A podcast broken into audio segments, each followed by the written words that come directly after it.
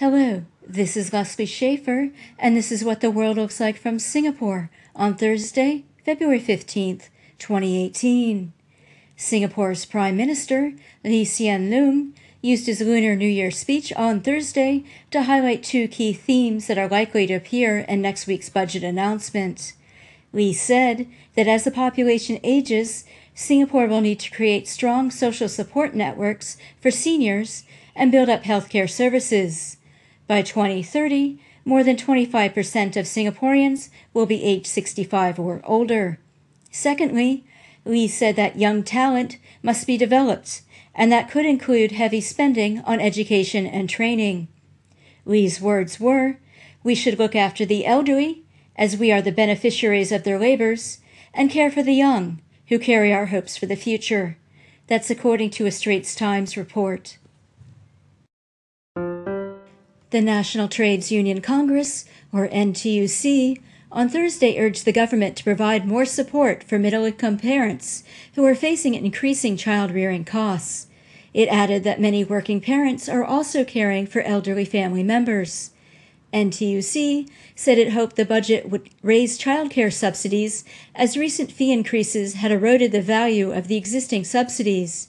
It also asked that the eligibility for student care services be widened. That's according to a Channel News Asia report.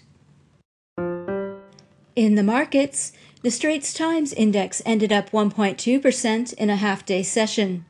Gains were led by a surge in the heavily weighted banking shares. OCBC jumped more than 4%, and UOB gained more than 3%. Shares of telecom operator StarHub tumbled more than 10% after its earnings report disappointed. Asian markets ended mostly higher, but many will be closed on Friday for the Lunar New Year holiday. European stocks traded up, while futures indicated Wall Street may also have a positive open.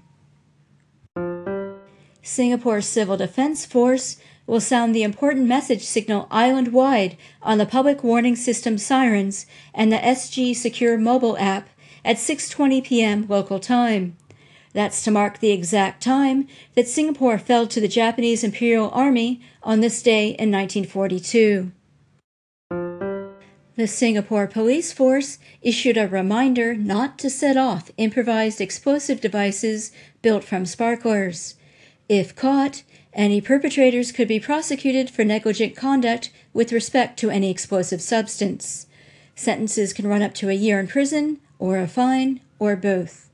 The police added that if anyone is injured by such a device, the perpetrator could face up to seven years in prison, or a fine, or caning, or any combination of the three. The Immigration and Checkpoints Authority, or ICA, on Wednesday caught two Singaporeans allegedly trying to smuggle in something furry, along with 44 cartons of duty unpaid cigarettes. The pair had concealed two live sugar gliders, which are a type of possum, in a pouch. The cigarettes had been hidden inside the dashboard and center console of the car. The 25 year old Singaporean male driver and the 20 year old Singaporean female passenger were referred to the Agri Food and Veterinary Authority, or AVA, while Singapore Customs took possession of the cigarettes. Singapore's tax agency warned about a new email scam. The email has a subject heading of SingPass Update Action Required. The bogus email claims that SingPass users will need to update their details after recent maintenance. The Inland Revenue Authority of Singapore warned against clicking on the hyperlink in the email and against providing any personal information or credit card details. In South Africa, President Jacob Zuma resigned on Wednesday after standoff with his own political party. That followed a turbulent tenure marked by corruption scandals.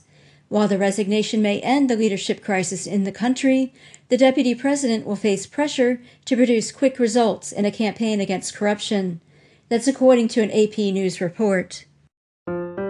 In the United States, the state of Florida became the latest to suffer another mass shooting at a school. The suspect, 19 year old Nikolas Cruz, is in police custody. He went to his former school, equipped with a gas mask, smoked grenades, a semi automatic gun, and multiple magazines of ammunition. Cruz reportedly pulled the fire alarm to bring people out of the classrooms and into the line of fire.